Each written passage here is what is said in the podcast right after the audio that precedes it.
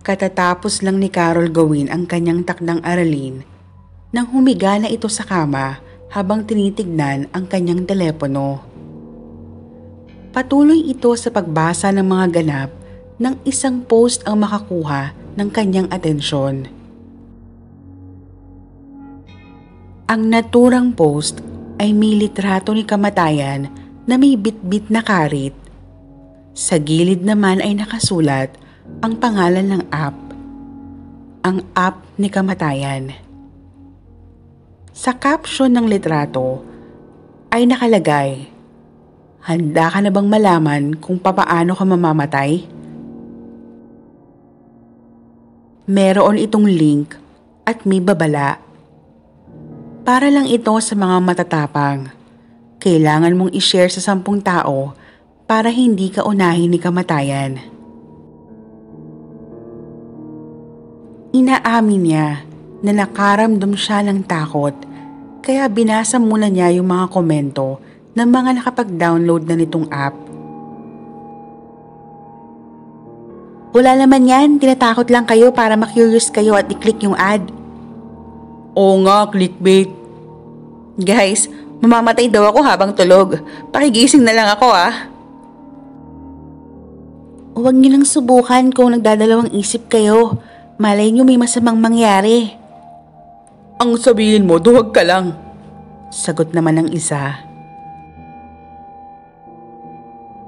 Hati ang opinyon ng mga andoon. Ang post na yon ay nasa Dark Realm Group kung saan kasali si Carol. Isa itong grupo sa social media kung saan may mga third eye o mahilig sa katatakutan ang mga kasali. Muli niyang binalikan ang litrato at pinagmasdan maigi si kamatayan. Natutokso siya na buksan ang app para makita kung anong meron dahil may halos 300 comments ito at mahigit 1,000 reactions. Tahimik ang buong paligid. Tanging ang tunog mula sa orasan ang kanyang naririnig.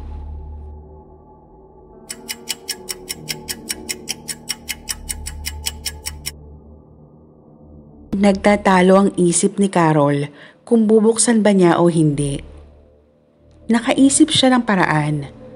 Pinadalhan niya ng mensahe yung nagpost.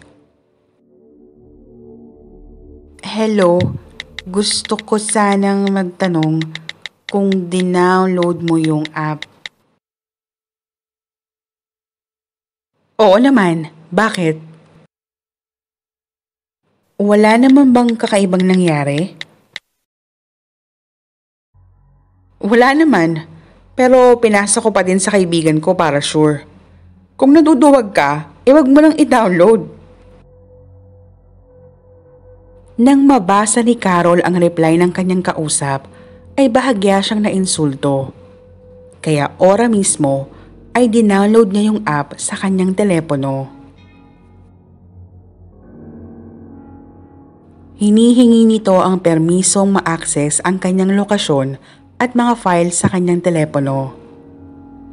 Sumunod naman ay ang kanyang birth date, edad at palayaw. Sinubukan ni Carol na mag-imbento ngunit hindi ito tinatanggap ng app. Kaya ang inilagay niya ay ang detalye ng kanyang kaaway sa eskwelahan na si Clara. Mabuti na lang at kabisado niya ang birthday nito. July 12, 2003 17, Clara Maya-maya pa ay lumabas muli ang litrato ni kamatayan na tumatawa habang naglalaro ng golf gamit ang karit at bungo bilang bola. Lumabas na ang resulta. Ayon sa app ay mamamatay si Clara sa lunes sa susunod na linggo. Ang dahilan ng kanyang pagkamatay ay mahuhulog ito mula sa ikatlong palapag at mababagok ang ulo. Hindi maialis ang palingin ni Carol kay kamatayan na nakaturo sa kanya. Agad niyang binura ang app. isa itong malaking kalokohan. Sigurado siya na peke ito kagaya ng mga ibang app sa Facebook. Kinabukasan ay ikinuwento niya sa kanyang mga kaibigan yung tungkol sa app. Ipinagmayabang niya na dinownload niya yung app at hindi natakot. Nakornihan siya kaya binura niya ito. Dahil hindi naniniwala ang mga kaibigan, ay binuksan niya ang kanyang telepono upang hanapin ang post. Nagulat siya nang biglang bumukas yung app ni kamatayan. Wow! Ayun na ba yun? Mukhang nakakatakot nga. Sa pagkakatanda ni Carol, ay binura niya yung app kagabi.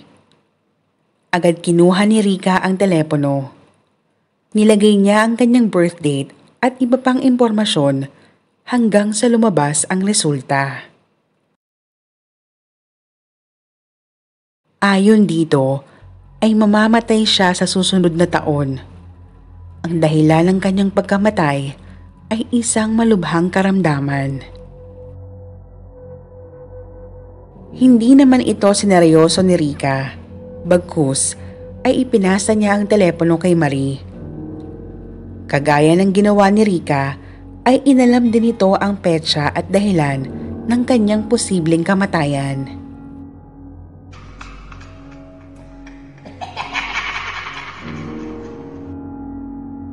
Ayon sa app ni Kamatayan, ay masasagasaan ng truck si Marie habang papatawid ito sa Alabang. Ikadalawamput lima ng Nobyembre, taong kasalukuyan. Hala ka Marie, malapit-lapit ka na pala. Advance condolence sa'yo ah. Pagbibiro sa kanya ni Rika. Ha ha ha, nakakatawa yon. Naaasar namang tugon ni Marie. Akin na nga yan. Huwag nga kayong magpapaniwala sa app na to. Gusto lang kumita ng gumawa nito, kaya nananakot. Wika ni Carol, sabay bura ulit sa app. Nagkibit balikat naman ang dalawa at nagpatuloy na sa kanilang pagkain. Sa kanilang pagbalik sa klase, ay nakasalubong niya ang kaalitang si Clara. Binangga siya nito na naging sanhi ng pagkalaglag ng kanyang telepono. Ay, sorry. Nakaharang ka kasi sa daan, Carol. Kasalanan mo yan. Nakairap na wika ni Clara. Yumuko si Carol saka pinulot ang kanyang telepono. Lumapit ito sa dalaga saka ito sinabunutan. Matagal lang nagtitimping si Carol sa mga pasaring at pinagagawa sa kanya ni Clara. Sa puntong iyon ay wala na siyang pakialam kung madins office siya, ang importante ay makaganti siya kay Clara. Clara, huy, tara na. Mahinang akag ni Rika. Tumayo si Carol habang hawak ang nagkalamat na kanyang telepono. Samantalang walang tigil ang hagik-gikan ng grupo nila Clara. May araw ka rin sa akin, bruha ka. Pagpipigil na bulong ni Carol sa kanyang sarili. Sa kanyang pag-uwi ay masaya siyang sinalubong ng kanyang ina. Ipinagluto siya nito ng paborito niyang sinigang. Nagpa siya si Carol na wag lang sabihin sa kanyang ina ang ginawa sa kanya ni Clara. Nakatulugan niya ang panonood ng K-drama nang bigla niyang mapanag-inipan ang sarili na nasa third floor kasama si Clara. Muli na naman siyang pinariringgan at sinadyang tapunan ng tubig ang kanyang sinusulatan.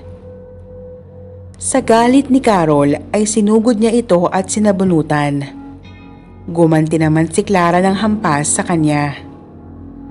Sinubukan silang awatin ng kanilang guro ngunit hindi papigil ang dalawa hanggang makarating sila sa labas. Patuloy ang kanilang pagbubunuan hanggang naitulak niya ng malakas si Clara na tumilapon mula sa ikatlong palapag. Agad nagising si Carol na pinagpapawisan ng malagkit. Tinignan niya ang kanyang telepono at sa kanyang gulat ay nandoon na naman yung app ni kamatayan. Ngunit nawawala ang uninstall option. Napatingin si Carol sa gawing kaliwa kung saan may countdown sa oras ng nakatakdang kamatayan nila Clara, Marie, at Rika.